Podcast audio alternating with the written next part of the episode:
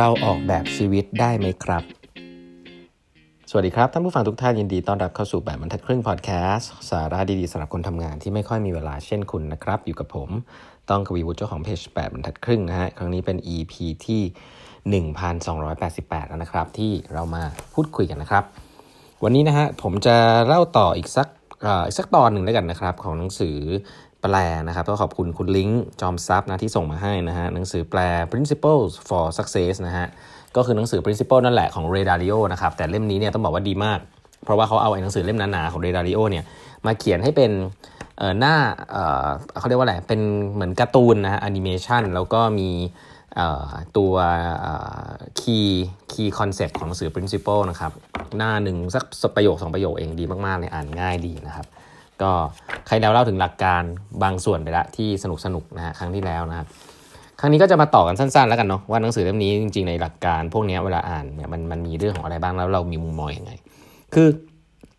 หลายๆครั้งเราพูดถึงชีวิตนะครับการออกแบบชีวิตเนี่ยเราจะนึกถึงอะไรครับ บางคนก็บอกว่ามันคือการ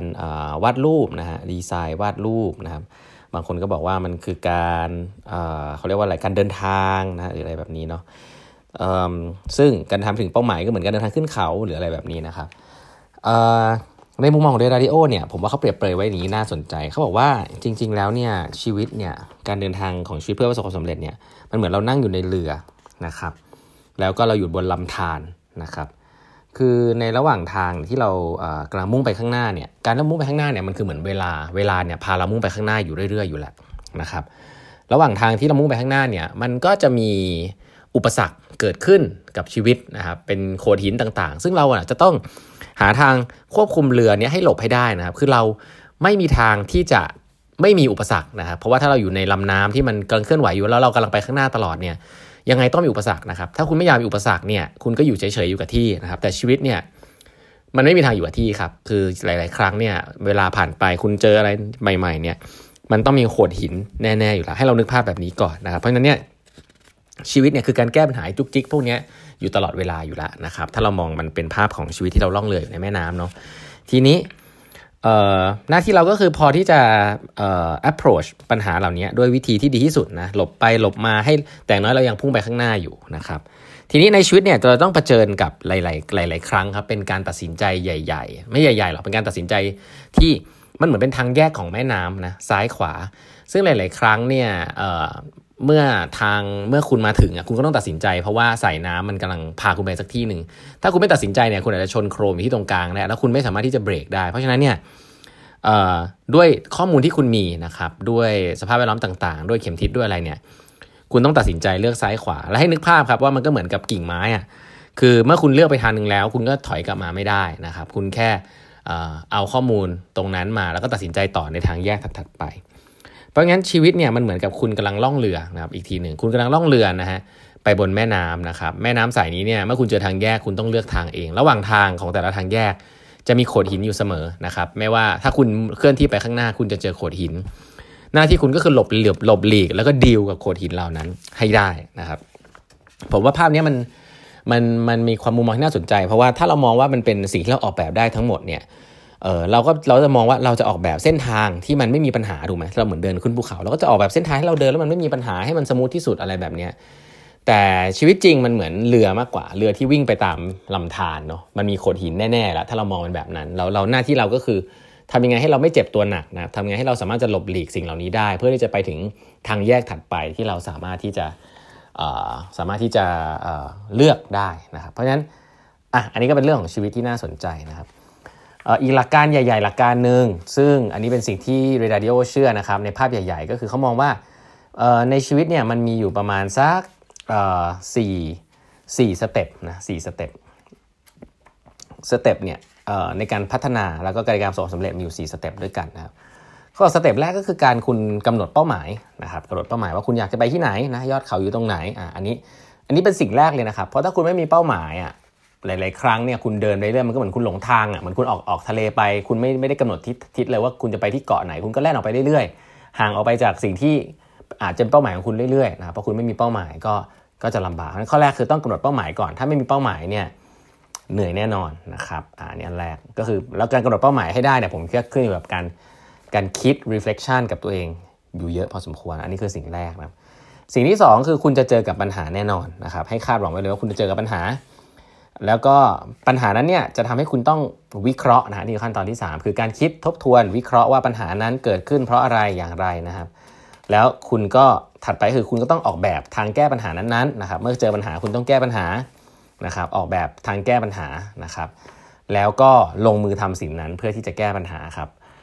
แล้วก็มันก็จะเป็นอย่างนี้ไปเรื่อยๆครับคุณมีเป้าหมายระยะไกลนะฮะคุณเจอปัญหา คุณวิคิดวิเคราะห์กับมัน คุณออกแบบทางแก้ปัญหาต่างๆ แล้วคุณก็ลงมือทำเพื่อจะแก้มัน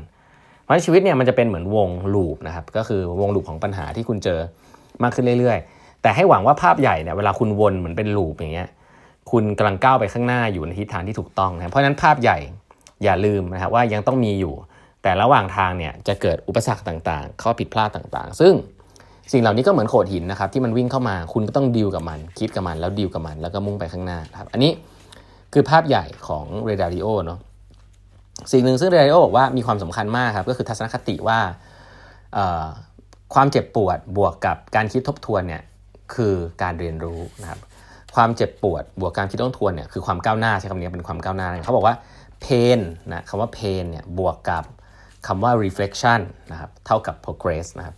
คล้ายๆกันครับก็คือว่า เมื่อไหร่ที่คุณเจ็บปวด คุณเจอปัญหาคุณล้มลงเนี่ยถ้าคุณได้นั่งคิดกับมันไตรตรองกับมันว่าเป็นเพราะอะไรเนี่ยนั่นคือ progress ที่เกิดขึ้นนะครับ คุณล้มเหลวอย่างเดียวคุณไม่ได้ได้เรียนรู้ทันทีนะคุณจะต้องมีทัศนคติที่อยากจะ reflect นะครับคิดกับมันว่าทำไมสิ่งนี้ถึงเกิดขึ้น เกิดขึ้นเพราะอะไรและคิดว่าจะทำยังไงเพื่อไม่ให้สิ่งนี้เกิดขึ้นอีก ในทุกๆ ครั้งที่คุณล้มเหลวนะฮะคุณเจอความเจ็บปวดเนี่ยคุณควรจะคิดเรื่องนี้เยอะๆและเอาบทเรียนอันนั้นเนี่ยมาทำให้ไม่ผิดซ้ำเดิมนะครับเพราะฉะนั้น pain บวกกับ reflection เท่ากับ progress นะครับ progress ไม่เกิดขึ้นเองนะ progress เกิดจาก pain บวกกับ reflection นะครับอะอันนี้ก็เป็นหลักการที่ผมคิดว่าเป็นคีย์หลักๆนะของของ r a d a r i o แล้วกันนะครับอีกส่วนหนึ่งซึ่งผมว่าเรดิโอพูดถึงในในตอนท้ายเล่มนี้ที่น่าสนใจก็คือว่าเขาเนี่ยผ่านชีวิตมาเยอะเนาะเจอจุดหมายมาตั้งเยอะเมื่อขึ้นไปถึงยอดเขายอดเขาหนึ่งเจอจุดหมายหนึ่งก็จะพบว่ามีอีกจุดหมายหนึ่งรอคุณอยู่นะครับ สิ่งเหล่านี้เนี่ยให้นึกภาพว่ามันเป็นยอดเขาที่ในชีวิตคุณนะคุณปีนได้ไม่หมดหรอกนะฮะเวลาคุณปีนไปเรื่อยในยอดเขาถัดไป คุณก็จะเจออีกยอดเขามากมายที่คุณอยากจะปีนนะแต่ส่วนใหญ่ในชีวิตคุณเนี่ยคุณไม่ได้มีความสามารถที่จะสามารถไปปีนได้ทุกอัน แล้วก็เมื่อคุณเห็นแล้วคุณอยากเนี่ยสังขารก็อาจจะไม่ได้แล้วแต่สิ่งที่คุณเหลือควรจะให้ความสำคัญนะครับแล้วก็สิ่งที่เรียริโอบอกว่าได้เรียนรู้ให้ความสำคัญมาในยุคหลังๆเนี่ยก็คือว่าคนที่เดินเข้าป่ากับคุณเนี่ยแล้วก็ เดินช่วยเหลือ support คุณแล้วพาคุณไปถึงจุดหมายได้เนี่ยไม่ว่าจะเข้ามาระหว่างทางแล้วก็ออกไปเนี่ยในทุกๆ ช่วงเนี่ยคนเหล่านั้นแหละคือสิ่งที่สำคัญที่สุดนะเพราะสุดท้ายแล้วเนี่ยคุณอาจจะไม่ได้ตายที่ยอดเขาก็ได้นะคุณอาจจะตายอยู่ระหว่างทางที่คุณกำลังจะเดินไปที่ภูเขาอีกลูกหนึ่งก็ได้ อาจจะเป็นทางลงก็ได้อาจจะเป็นบอททอมก็ได้ ชีวิตคุณจะผ่านความสำเร็จอะไรมามากมายแค่ไหนก็ตามเนี่ยแต่สุดท้ายแล้วถ้าคุณมีคนที่เดินอยู่กับคุณมาก่อนนะครับแล้วก็ระหว่างทางที่คุณกำลังจะเดินไปในช่วงสุดท้ายเนี่ยมีคนเดินอยู่กับคุณด้วยเนี่ย คนเหล่านั้นแหละที่จะทำให้คุณเกิดมีความสุข เกิดอิโมชันเกิดสิ่งต่างๆ ระหว่างทางที่คุณใช้ชีวิตนะครับคนพวกนี้มีความสำคัญมากๆนะครับเพราะว่าแล้วคนพวกนี้ก็จะเป็นคนที่มีความสำคัญ และอาจจะเผื่ออาจจะเป็นเป้าหมายของชีวิตเลยก็ได้นะครับ เพื่อที่จะหาคนดีๆ มาอยู่รอบข้างอีกนะครับอันนี้ก็คือมุมมองเรดาริโอนะที่ได้ตกผลึกมานะว่าเป้าหมายจะไม่ได้สำคัญเท่ากับเส้นทางที่ไปพร้อมกับคนรอบข้างที่ไปกับเรานะฮะโอเค ก็แนะนำนะให้ไปซื้อกันนะครับหนังสือ Principles for Success นะครับเรดาริโอนะคนแปลคือคุณลิงนะครับ มีแปลเรียบร้อยแล้วนะฮะโอเค วันนี้เวลาหมดแล้วนะครับ ฝากกด subscribe แปดนาครึ่ง podcast นะฮะแล้วก็แปดนาครึ่ง YouTube Channel ด้วยนะครับ แล้วพบกันใหม่พรุ่งนี้นะครับ สวัสดีครับ